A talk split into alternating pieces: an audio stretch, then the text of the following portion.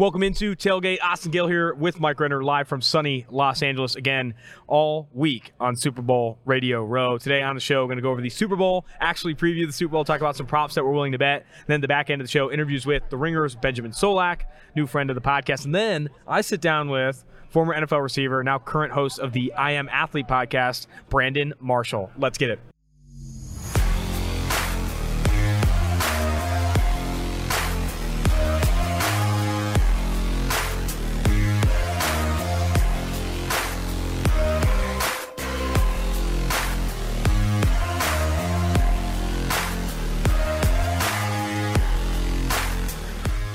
Buzz is absolutely jam packed today, Mike. There is a lot going on.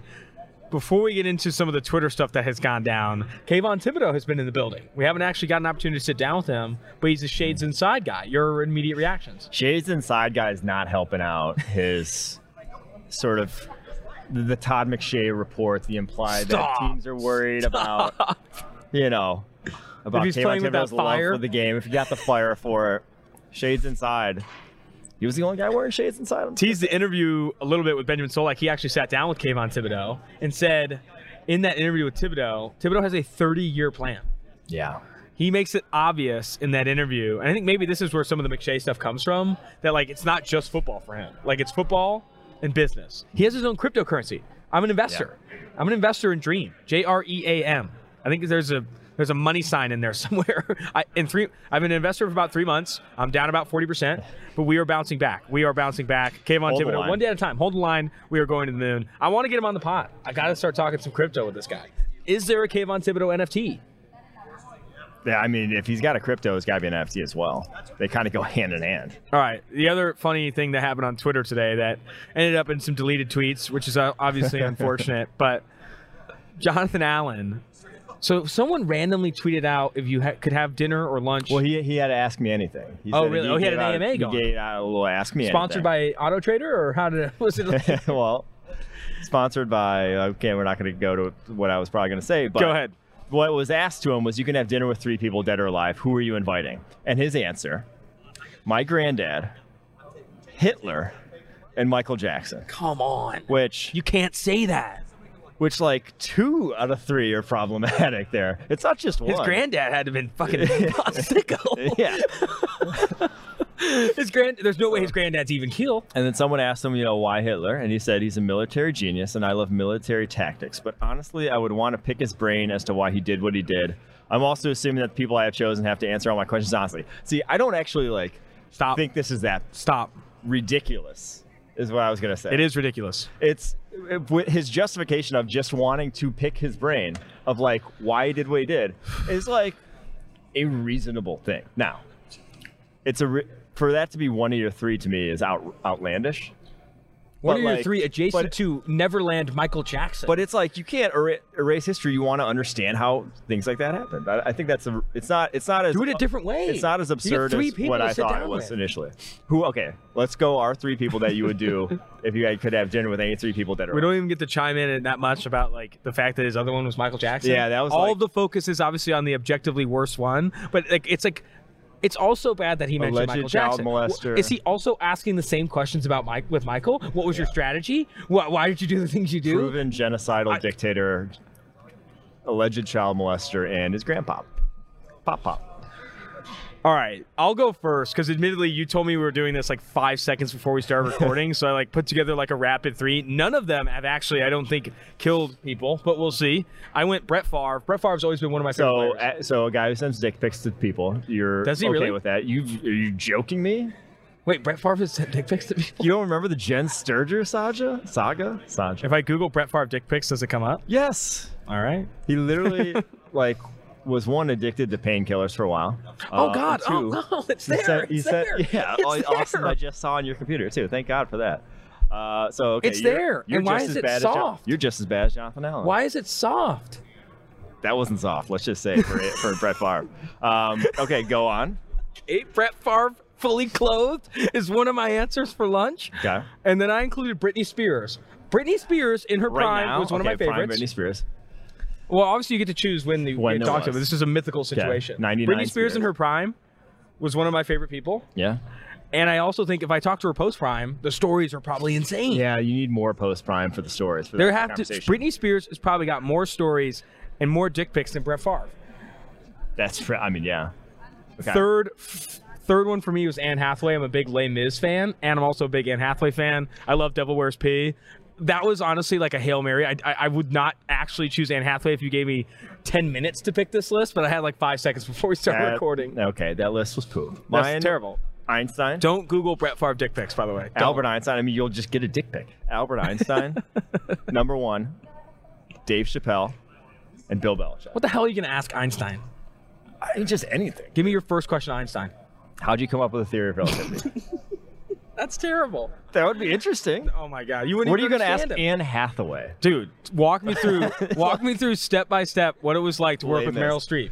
If it, then invite Meryl Streep, dude. No, All right, I guess that's fair actually. but Bill Belichick, obviously the greatest football mind. oh, that's that's a, that's money. I probably could have included him. yeah. Uh, and then Dave Chappelle just Dave Chappelle's also a great one. This is a good list. I was fucking with you with you. Einstein. It's a good list. All right, You're about one it. dictator short, according to Jonathan Allen, but Yeah. it's all pretty decent. I, I'm 0 for 3 in murderous, which Jonathan Allen couldn't say the same. Very true. All right, before we get into the meat of this show, where we preview Super Bowl 56, Rams at Bengals, which is insane. All the interviews we do down here in LA, like honestly, the last thing you bring up with guests is the Super Bowl. Yeah. no one wants Well, to talk 'cause it- about the Super Bowl. Because it gets hammered. Like, Oh, yeah. you take every angle, and it's anywhere you look, you can find coverage of the game. Mm-hmm. You don't need us to ask every single person their take. The takes have been had. Yeah. What's funny about the Brandon Marshall interview before we get in that too? We were scheduled for 2:30, like no call, no show. He shows up at three on the dot. And I'm like, yep, no problem. we just let him go. You just let you him. just gotta, you just gotta let Just him, let him walk yeah, all you over just- you. yeah. Well, I had nothing. You left for food. you. I did. You left I for didn't food. It was supposed to be a two two on one. You end up chasing freaking Jonathan Allen, whatever it was. Food all is Brett Favre it. DPs. All right, remember this podcast is presented by DraftKings Sportsbook. The moment we've been waiting for since September is finally here. In honor of the big game, DraftKings Sportsbook, an official sports betting partner of Super Bowl 56, is giving new customers 56 to 1 odds on either team. Bet just $5 and get $200, 280 in free bets if your team wins. DraftKings is now live in New York, meaning you can bet from almost a third of the country. Download the DraftKings Sportsbook app now. Use promo code PFF and get 56 to 1 odds on either team. Bet just $5 and get 280 in free bets if your team wins. That's promo code PFF at DraftKings Sportsbook, an official sports betting partner of Super Bowl 56. 21 years or older, see DraftKings.com slash sportsbook for details for a full list of requirements and state-specific responsible gaming resources. Gambling problem, call 1-800-GAMBLER. On to Super Bowl 56. Rams officially closing line will be most likely minus four and a half favored by four and a half with the hook and the total is at 48 and a half let's start with the game line and and total so the spread and total give me your analysis on the the spread right now I like the Bengals. I, I have not made that a secret throughout these playoffs. I picked them the last three weeks to win. wow outright. wow And I'm picking them again to win wear that with your chest Um, now, gonna do a little matchup by matchup, like the the obvious the obvious one that's gonna get hammered home all week long that you can ask your mother and she'll know is a mismatch is this Rams defensive line against the Bengals offensive line. Yep. And it is like straight up. You have here. Here are the here are the overall grades of the Bengals offensive line in the playoffs. Jonah Williams, sixty-five point four. Quinton Spain, fifty-two point eight. Trey Hopkins, 58.8.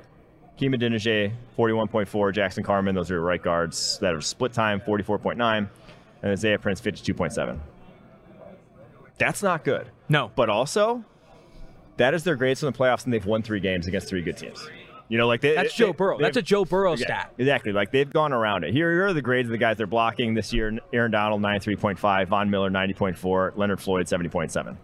It ain't going to be easy. no But again, it hasn't been easy for three straight games, and they've overcome it. No defense in the NFL this postseason has recorded pressure at a higher rate than the Los Angeles Rams. Aaron Donald and Von Miller both have 16 pressures apiece so far this postseason. I think Yeah.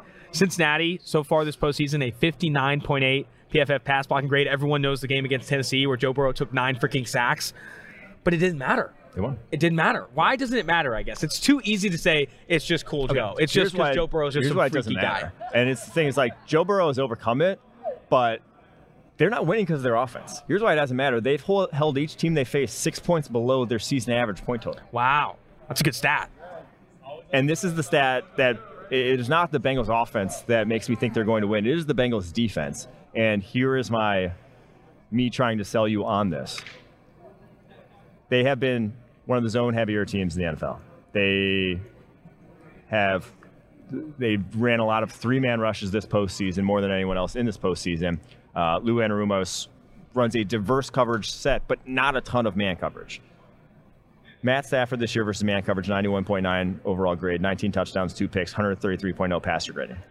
Matt Stafford's zone coverage this year, 73.9 pass PFF passing grade, 90.0 passer rating, nine touchdowns, 11 picks. Significant drop off. Different quarterback. Matt Stafford against three man rushes this season, 44 dropbacks, 53.2 overall grade, 21 of 40 for 149 yards. That's 3.7 yards per attempt and a 48.9 passer rating. Holy shit. They're going to come out and drop eight because that has been their game plan, and they're going to run a ton of zone coverage and basically say Matt Stafford dink and dunk the ball down the field on us. And I don't think they're going to. I don't think this Rams offensive line is can do enough in the running game. And Matt Stafford, again, judge going back to the three man rushes, how he's fared. I don't think he has the patience to do that. And the Bengals are going to make him do that. So I think it's a low scoring game. And then it really doesn't, I don't want to say it doesn't matter that the Rams can pressure this Bengals offense. I, I think Joe Burrow is the guy I would bet on in a close, low scoring game to come away in the end. Man, I, I do think that so much of the attention for the Super Bowl has been on Aaron Donald, Von Miller, Jalen Ramsey going toe to toe with Joe Burrow, PFF's highest graded quarterback in the NFL right now when you include the postseason. But really, let's flip. You know, I think you're smart to flip the script and look at what Lou Anarumo has done with the Cincinnati Bengals defense. Them adding Chidobe Awuzie, Mike Hilton, Trey Hendrickson, BJ Hill it is a legitimate defense. This Bengals defense should not be underrated anymore with what they've done this postseason. I love that stat you pulled on them being, you know, holding their opponents to six games below or six points below their season average. How big of a matchup, in your opinion, is Jalen Ramsey versus Ja'Marr Chase, and who ultimately wins that one? I think Ja'Marr Chase's receiving yards prop is set at like 79 and a half. Mm-hmm over under 79.5 if you want to bet on DraftKings. Make sure you use promo code PFF if you do. Jalen Ramsey, highest graded quarterback in the NFL according to PFF. Highest ranked in war. Ja'Marr Chase, highest ranked receiver in yards per out run in single coverage. Highest graded receiver in single coverage. Like this is the get your popcorn ready matchup. Am I crazy to say Ja'Marr Chase gets over his receiving yards total Ooh. and beats on Ja'Marr Chase a little bit, or Ja'Marr Chase, Jalen Ramsey. Jalen Ramsey a little bit, who's only allowed 100 yards in a single game this season once. Yeah. I think Ja'Marr Chase beats that. I think Ja'Marr Chase goes toe to toe with Ramsey and actually gets over 100. Ooh, okay. That's a call I'm not necessarily willing to get on board with because they don't have to. Yeah. And, and that's the beauty of why we say get you a three deep wide receiving core, get you ancillary weapons at Get the more. position. Because when you have a, a matchup like that, that's Jalen Ramsey against your best wide receiver who could theoretically shut him down, could be a matchup that favors the Rams. You don't have to go there if Mm-hmm. you want. You got a mismatch then that's Tee Higgins at six foot five against Darious Williams that's five foot ten. You got seven inches there, eight inches that you can just lot. go and throw it Brett up. Favre would guy. pray for that. yeah. I mean, he knows nothing about that. Um, and you have Tyler Boyd work in the middle of the field. Like you have options if you're the Bengals, and that's again why we say you need more than one. You need more than one wide receiver. You need a core of wide receivers in this day and age. If you want to consistently go to Super Bowls, consistently compete, you need at least two options. I was working on some content for PFF, and while all the attention right is on Jalen Ramsey versus Ja'Marr Chase, the rookie phenom versus the consensus cornerback one in the NFL, Tee Higgins going against Darious Williams is going to be legit. And if they can funnel targets to him, I think Tee Higgins is another guy that can go over his prop. I know I'm previewing a lot of his prop segment here, but T. props. Higgins' prop is only set at 68 and a half. Okay. That's the matchup to exploit for Yeah. Joe Burrow in Cincinnati. Yeah. Attack Tee Higgins. I think his re- receptions prop is four and a half, five and a half. Get him over that. Darious Williams is obviously a more favorable matchup when you look at this receiver versus quarterback um, ma- uh, matchup chart across the board. You'd love to see. Now, where does this all start? What have we not brought up yet? Zac Taylor running the football on early downs into a pit of misery. Yeah. Joe Mixon's rushing yards prop is set almost close to 70 because they know he's going to get the volume. You like this game going under? Is it a lot of that because Zac Taylor is going to sit on it too much, or is that just because this Bengals defense is going to rise the occasion? I both. Yeah. Like that's I like it going under because that is what he's done all three games so Yeah. far. Like that He's not a tiger doesn't change his stripes. Yeah. So yeah, I like the Bengals outright, and I like the under. I'll go Bengals cover. Doing it again. Doing it again. Doing it again. Bengals cover plus four and a half. Rams win. Why am I doing this? For the city of Cincinnati. Every time I've thought the Bengals are going to win, they've lost. I'm saying the Rams win. I think the Rams ultimately win. I think the Bengals cover the four and a half, and I also like the under 48 and a half. I think my final score prediction was somewhere along the lines of 24-21 Rams winning this one in the end. Let's get to some props. Prop I want to do some props season. as well. Before we get to props, make sure you are a proud, proud owner of a Manscaped package, you know, Lawnmower. uh, lawnmower 4.0. Roses are red, violets are blue. Don't let a wild pube wreck you. Valentine's Day is just around the corner, and our sponsors at Manscaped are here with the best tools to get your balls ready for the special occasion. This V Day, it's time to join the 4 million men worldwide who trust Manscaped, the leaders in below the waist grooming, with our exclusive offer. Go to manscaped.com and use code PFF for 20% off plus free shipping. If you were going to build out a Manscaped ad for the Super Bowl, what would be some of your options here? Ooh, see, like I, I'm, I feel like Manscaped should get on that band Super Bowl train. Yeah, yeah, yeah. Like where like they create just an ad they know is going to get rejected, and it's mm-hmm. like, And they oh, just say they rejected it, right? Yeah. Get it out on YouTube and like ban Super Bowl ad, Manscaped. It would do well. I think there's some options there. The holidays went by so quickly. Did you even remember to take care of your package? The Performance Package 4.0 from Manscaped is the thing every guy needs in their life to make each and every day just a little more special. You don't realize that Manscaped cannot just make your love life better; it can make each and every Yeah. day. It's not a just a you decision, bro. No. this is for everyone else. It's an everyone life. decision. It's a roommate decision now. But like Manscaped created their products for a night just like this to make V Day your V Day date say, "Wow, great set of balls you have there." That is the best line in the read. Period. If your V Day date says, "Wow, great set of balls you have there," I mean, that's a bigger compliment than Favre's getting these days. Get 20% off and free shipping with the code PFF at manscaped.com. That's 20% off with free shipping at manscaped.com and use code PFF. Join Cupid and shoot your arrow straighter with Manscaped this Valentine's Day. Imagine Day. how much bigger Favre's would look like if he had the Manscaped. 4.0, Exactly. 4.0. Exactly. That was, I mean, when you talk about It wouldn't be a laughing stock. It would be people would be in awe. it'd be honestly a thumbnail of a YouTube video. if Manscaped would be paying for the rights, uh, probably wouldn't be live on Google either. All right. Some Super Bowl props. yes. Also, can we pick?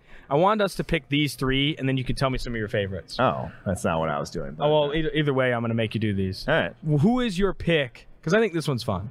Who is your pick for MVP? Oh, okay, right now, this is one of Matthew Stafford. Yeah, Matthew Stafford is plus 100, Joe Burrow plus 225, Cooper Kupp plus 600, Yeah. and then everyone else is plus 1,000 or worse. Okay. So I, I went Joe Burrow plus 225. Yeah, I think that's one of the best bets in the whole thing because the Bengals win. it's automatically going to It's Burrow. him.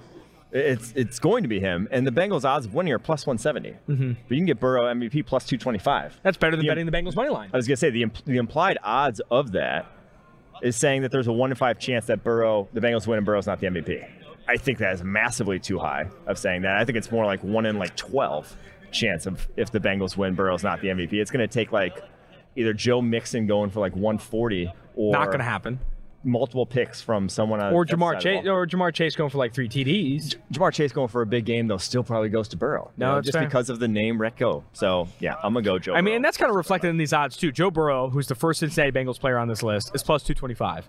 The next Bengals player is Ja'Marr Chase at plus 1800. Yeah. So I do think if you like the Bengals to win, betting Joe Burrow plus 225 for the MVP is great. I actually like, again, picking the Rams to win. I like Cooper Kupp at plus 600.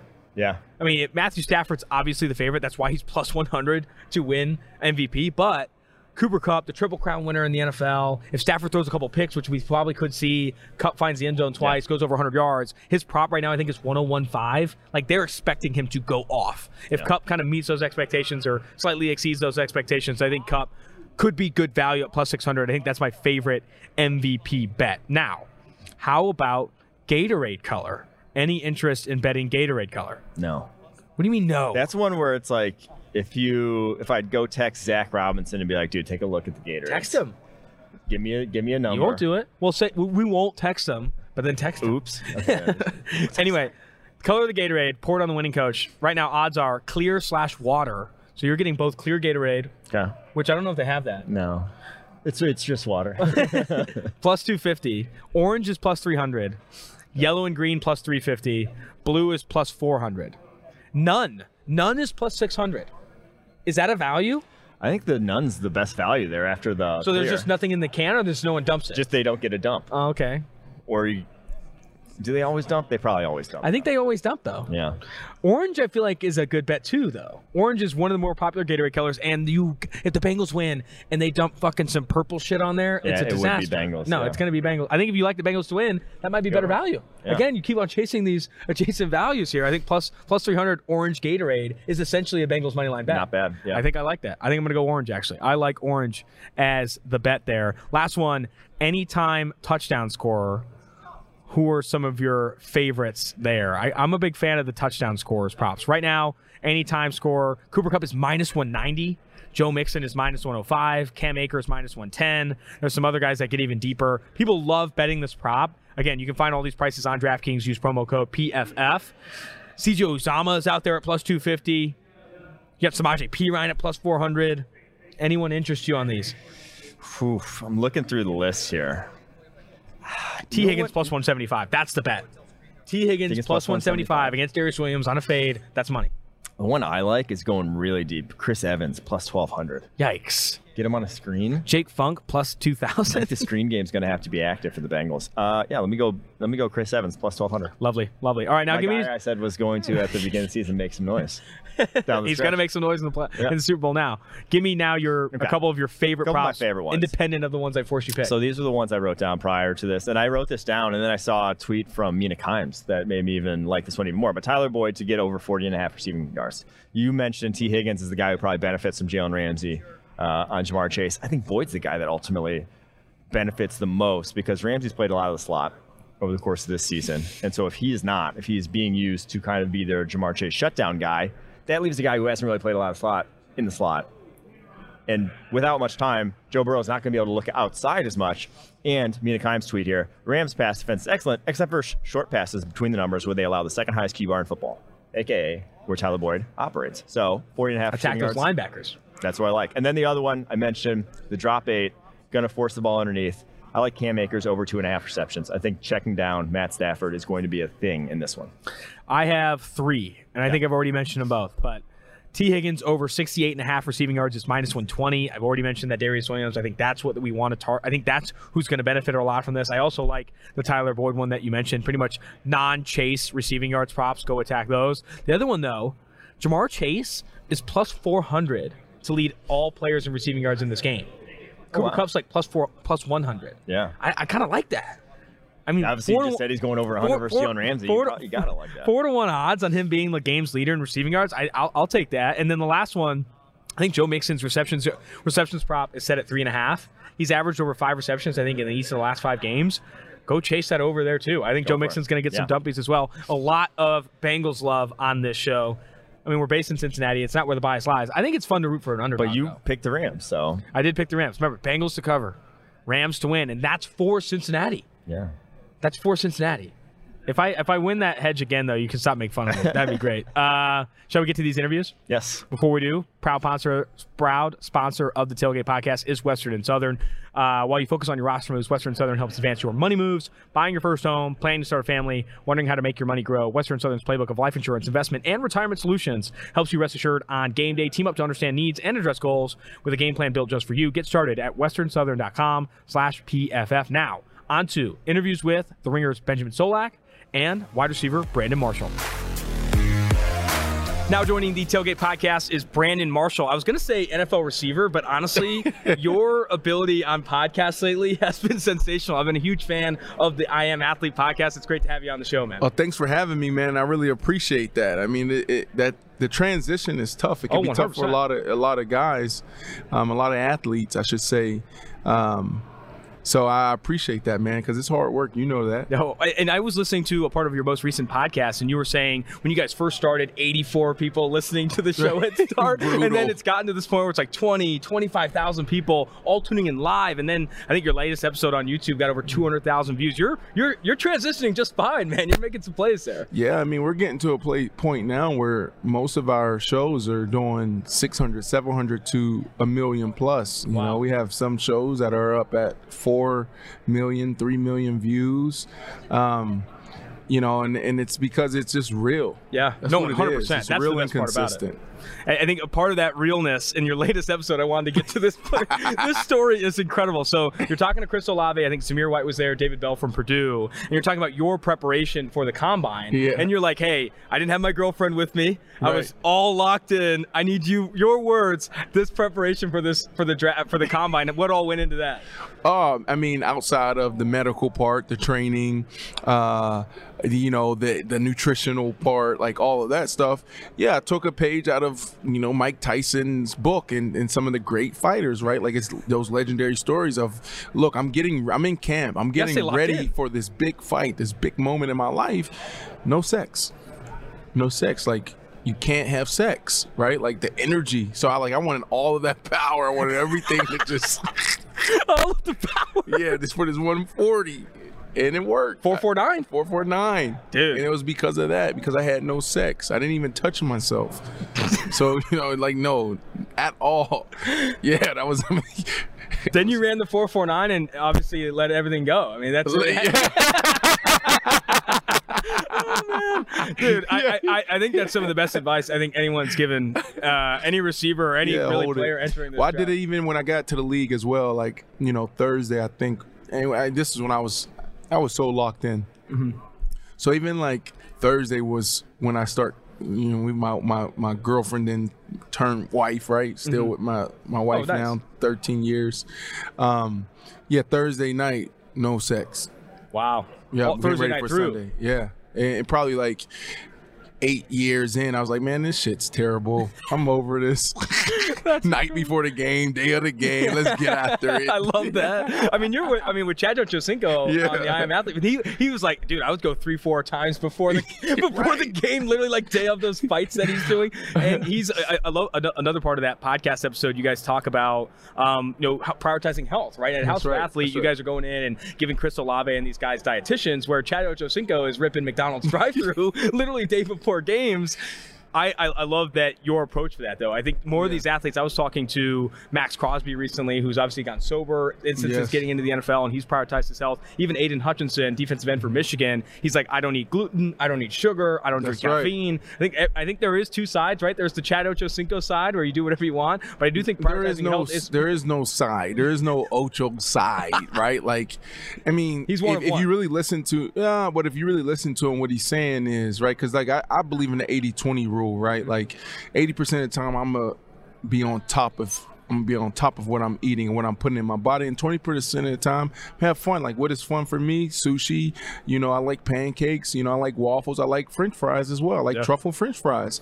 So there's some things that I I, I, I I enjoy, but you know, if you really listen to Ocho, what- you know, and what he's saying is everything is so political, yeah. Right? Like, you know, someone's like, okay, they tell us to drink milk. Who wrote that? The milk people. right. Yogurt's good for you. You know, this is good for you. That's good for you. That's bad for you. Who's behind that, right? Um, so I just try to push them more to like go deeper. Like mm-hmm. tell us, don't just tell us, you know, just eat more McDonald's or it's okay to eat McDonald's and drink this or drink that every day. Like tell us what how you really feel. So you have to really listen to Ocho because he's really saying some interesting things around nutrition and food. You know, it's important. You got to know what you're putting in your body. You know, it's a it's a reason why you know consumption's going up, and so is cancer and liver disease and heart disease and sleep apnea and loss of energy and you know certain cancers. It's important. It's what we're putting in our damn bodies. No, 100%. I mean, going to encourage everyone listening to the podcast to check out uh, I Am Athlete. It's a fantastic show. You can get it on YouTube and on wherever you can find your podcast. It's a phenomenal show. Uh, we could probably talk about this stuff all day, but let's get to the Super Bowl a little bit. How, how much have you guys have you watched Cooper Kupp and Ja'Marr Chase? I guess speak to the talents of these two receivers going into this game. Yeah, J- Ja'Marr Chase is um he's special. Uh, his his confidence, I think, is what separates him from the pack. His body control. We had him at House of Athlete for a little bit. Oh, really? Uh, past off season, and um, right away, as soon as I talked to him, I said, "Oh, this dude's locked in. He's good to go. He just needs to continue to do what he's doing. Right? Um, he's fine. This dude is different. Uh, Cooper Kupp. I don't think the league has ever seen a Cooper Kupp before, and the, the reason why I say that is because the physical and the mental, high football IQ, uh, his mindset, uh, his ability to put team first, which is hard for a lot of people these days. You know, it took me four years to realize, you know, how to be an individual within a team in this big business. Uh, and then as far as like a football player, his ability to run routes, his how he catches the ball. He's a hands catcher. He's dependable there, extremely dependable there, and um, you know his yards after the catch. Oh, yeah. like we've never seen a receiver like this. We haven't like at this level. Now I, I'm not saying he's Jerry Rice. I'm not saying he's the best. You know, I'm, he may not even be the best today, but like when you when I look at receiver, look at man, what makes you the best at the receiver position? Like, what's that special thing that you bring to the table? And to me, he's one of those guys that excels in almost all those traits. That's hard to find. No, 100%. I mean, on the topic, Ja'Marr Chase, Cooper Kupp, two of the best receivers that played football this year. Don't want to throw you on the spot, but who are some of your top guys in the NFL right now at that position? receiver position. Wow, yeah, that is tough. Um, D Hop didn't have the year he he he he he should have had. He was banged up a little bit, but D Hop is still there. Um, Stefon Stefon Diggs is up there. Uh, you have Tyreek Hill. You have uh, obviously Adams, right? Davante super smooth. He may be number one right now. Um, you know, Justin Jefferson. Man, we're loaded with talent. I mean, who else am I missing? There's a you know. Mike Evans. You know, he's a beast. And then like guys like that, Mike Evans, people people aren't really going to talk a lot about Mike Evans, but there's dudes like that that's like, yo, I know I throw that ball out there 95% of the time, this dude's coming down with the ball, right? It doesn't matter the Yeah. situation. So you got to show love there. And Keenan Allen is definitely different. Uh, I still love uh, Adam Thielen, you know.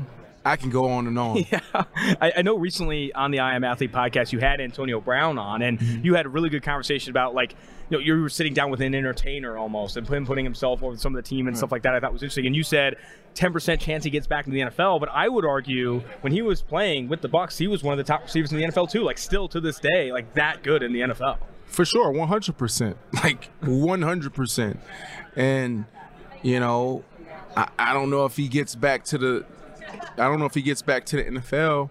Um, hopefully he does. I would love to. I I want Antonio Brown to get back on the team, feel really good about you know everything that they're doing, everything that he's doing, and go out with a bang. Yeah. That's what I want for for Antonio Brown. Hopefully we can get there because he's absolutely brilliant at running routes and playing the wide receiver position. Now everything else that goes around it, fitting in the team, being in the right situation, that's going to be tough to find. Um, but it's out there.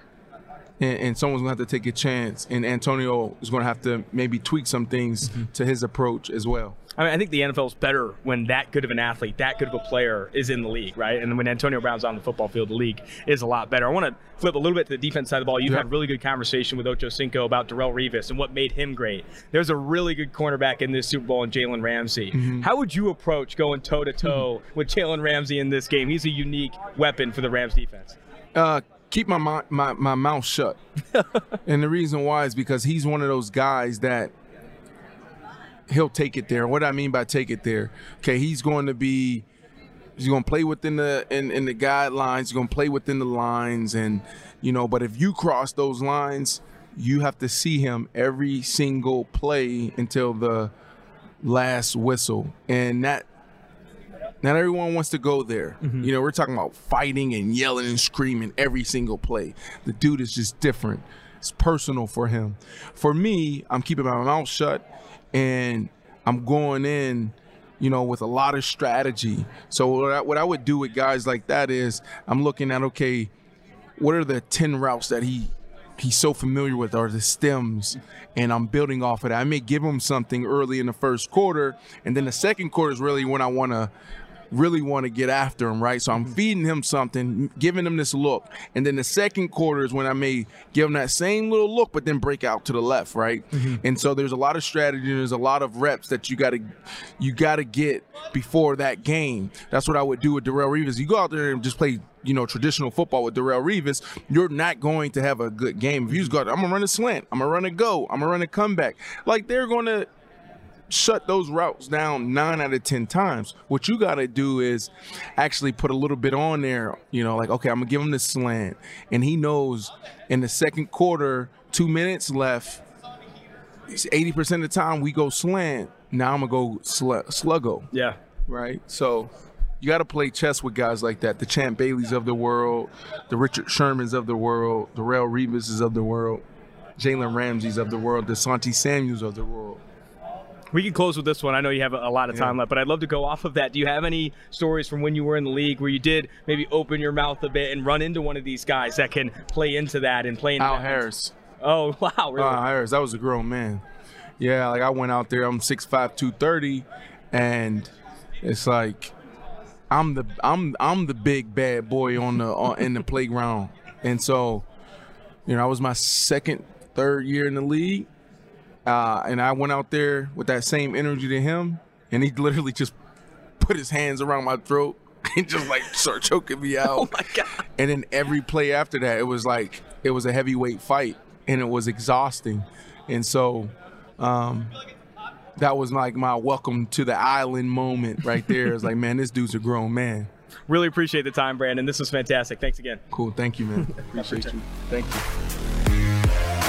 Now joining the Tailgate Podcast is Ringer staff writer Benjamin Solak. Dude, great to have you on the show, man. Yeah, it's good to be here. We're not sure if I've been on or on the show yet or not. Yeah. We're talking about the We're gonna have to pre-show. search before. I'll, I'll have to take a look. research. I, I maybe have tweeted it out before. I feel like we've had you on. You're a longtime listener, a I'm longtime about to say, friend. and we've also like I like ran into you guys at the Notre Dame Cincinnati game. Actually, Yeah. I ran into No, Austin. yeah, I yeah, wasn't yeah, there. I didn't find You Mike. were was, somewhere uh, in a I was different dimension. No, that's when I was like shit my pants that game. And I Yes. I was, I was, I was well aware. Well aware. Well, Ben, it's been great to have you. On. It's great to have you on. Before we get into draft class, QBs, all that stuff, Mm-hmm. you've been doing a ton of interviews today. Who've been some standouts? Yeah, no, it was cool. We got our first kind of like real Radio Row run, which was way more R's than I wanted to put in that sentence. um, we talked to Robert Woods, which was really cool. Woods is in like a, a weird spot, you know what I mean? Like he's Yeah. integral to this team and also not playing, and also they're in the Super Bowl. And last time they were here, you know, he was such a big part of the unit. So he gave like really cool talks about what's changed for the Rams over the last four years. He's kind of got like a nice step back perspective right now because he hasn't been like in the week in week out game planning.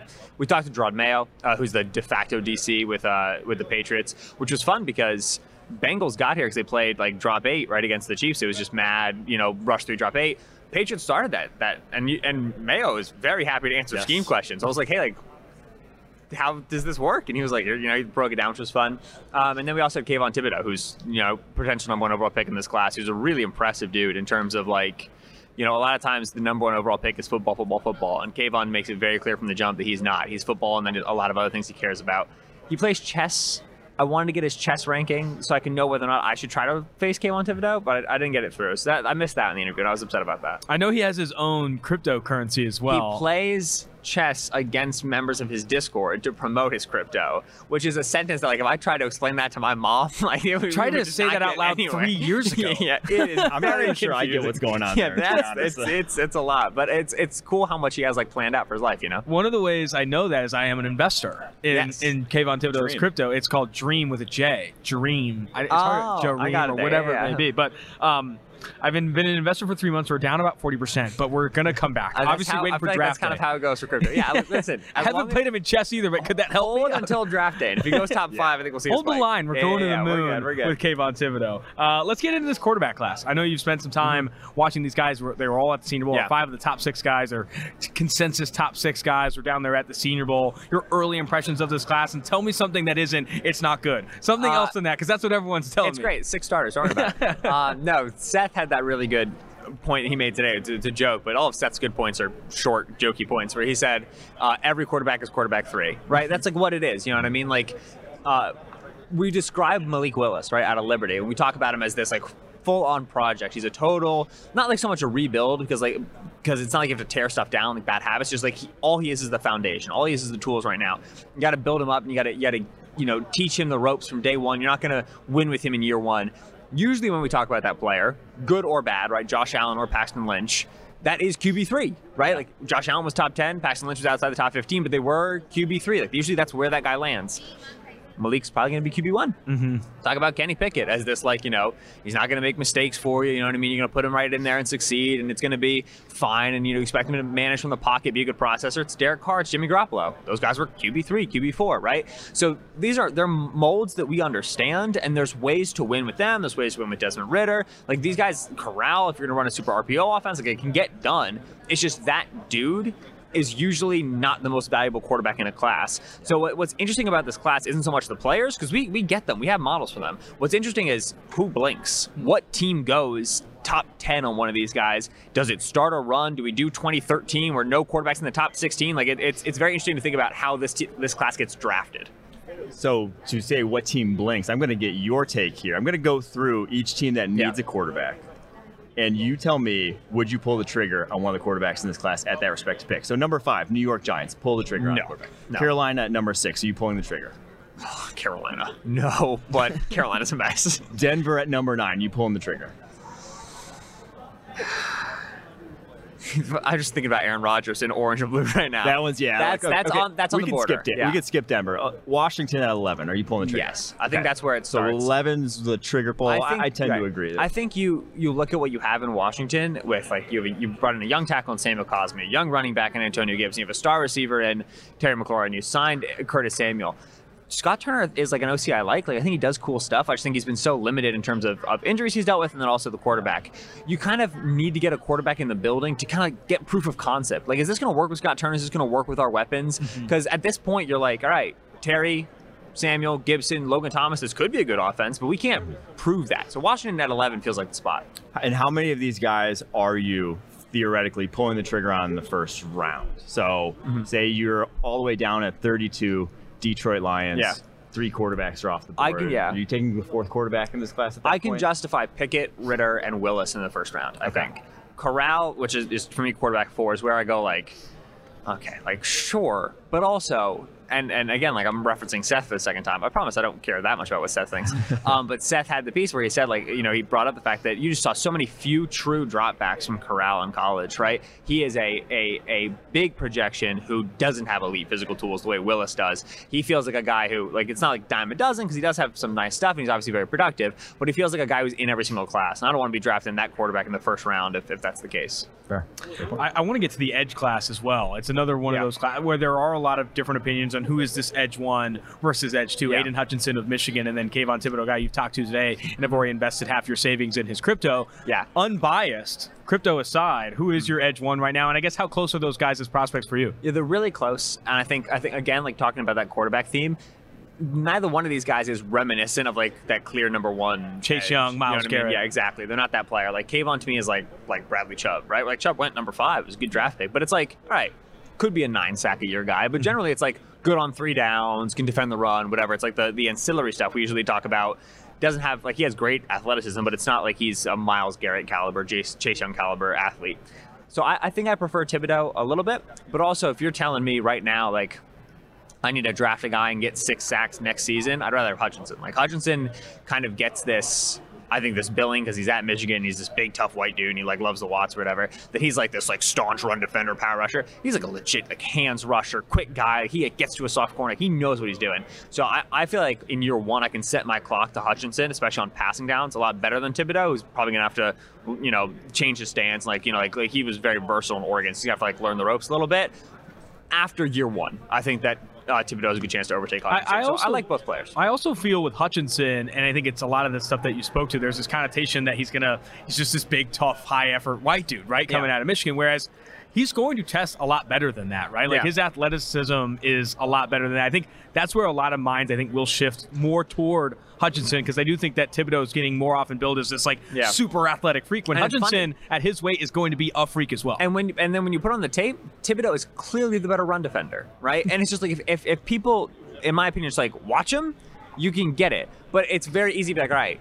There's the dude in or- the black dude in Oregon with the shades. There's the white dude in Michigan with the eye black. I know how these players work. And really, if you if you don't dive into it, it's just so easy to be like, these are the models and whatever. But bo- they, they they both break the models of what's typically described for those sorts of prototypes, and that makes the class cool and fun to talk about. The lazy analysis is there Yeah. for the taking, Oh, yeah. right? You could Very jump easy. on it very quickly. yeah. Are there any position groups? So we talked about it's weak class in the whole, Yeah, yeah. and I agree with that. Are there any position groups that you have seen that you're like maybe this position group is actually where the value could be because it's a strong class relative to your average run-of-the-mill class? corner. I mean, like, I will never forget Stingley's freshman season, and I really don't care what happened afterward. I mean, like I do a little bit, but that that it's very rare to see a guy at that age walk out and be that dominant against that gamut of receivers that he faced at LSU 2019. In- incredible. Stingley is a gorgeous mover, has a natural instinct for the position. Was in like a variety of alignments. He was Dave Aranda corner. Like that is a hard job, and he just was doing it right away.